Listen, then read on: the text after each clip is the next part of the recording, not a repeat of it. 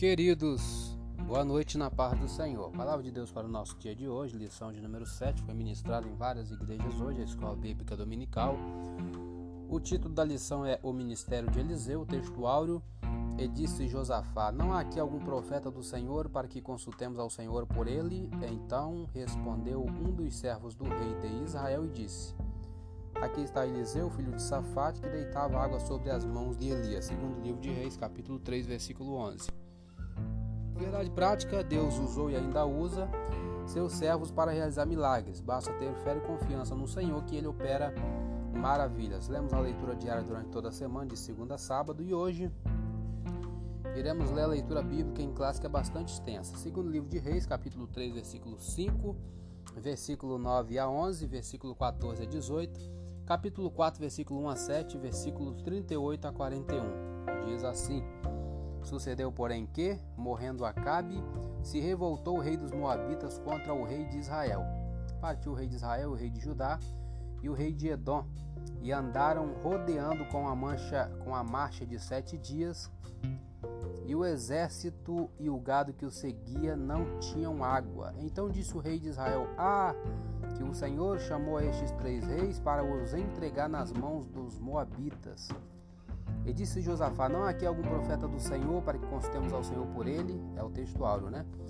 Então respondeu um dos servos do rei de Israel e disse: Aqui está Eliseu, filho de Safate, que deitava água sobre as mãos de Elias. E disse Eliseu: Vive o Senhor dos exércitos, em cuja presença estou, que se eu não respeitasse a presença de Josafá, rei de Judá, não olharia para ti nem te veria.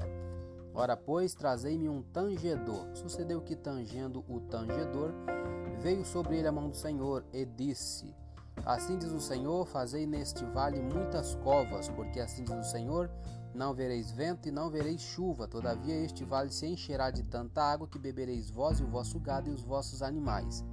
E ainda isto é pouco aos olhos do Senhor, também entregará ele os Moabitas nas vossas mãos.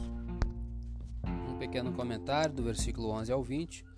O pedido de Josafá por um profeta do Senhor mostra como a verdadeira adoração e a experiência religiosa declinaram tanto em Israel como em Judá. Nos dias de Davi, o sumo sacerdote e os profetas aconselhavam o rei, porém a maioria dos homens de Deus deixou Israel, e os autênticos profetas eram vistos como mensageiros de condenação e ruína. Este milagre predito por Eliseu afirmou o poder e a autoridade do Senhor e validou seu ministério. Em 2 Crônicas 18, o rei Josafá de Judá e o rei Acabe de Israel apresentaram ao profeta Micaías um pedido parecido, porém ignoraram o conselho de Deus, com resultados desastrosos. Continuando a leitura bíblica em classe, é, segundo Reis 4, e uma mulher das mulheres dos filhos dos profetas clamou Eliseu dizendo: Meu marido, teu servo, morreu. Tu sabes que o teu servo temia ao Senhor e veio o credor a levar-me os meus dois filhos para serem servos. Eliseu lhe disse: Que te hei de eu fazer?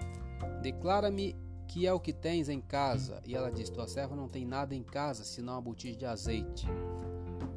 Vemos uma mentira. Tinha alguma coisa, uma botija de azeite, né? Então disse ele: Vai, pede para ti vaso emprestado a todos os teus vizinhos, vasos vazios, não poucos. Então entra e fecha a porta sobre ti e sobre teus filhos, deita o azeite em todos aqueles vasos e põe a parte o que estiver cheio.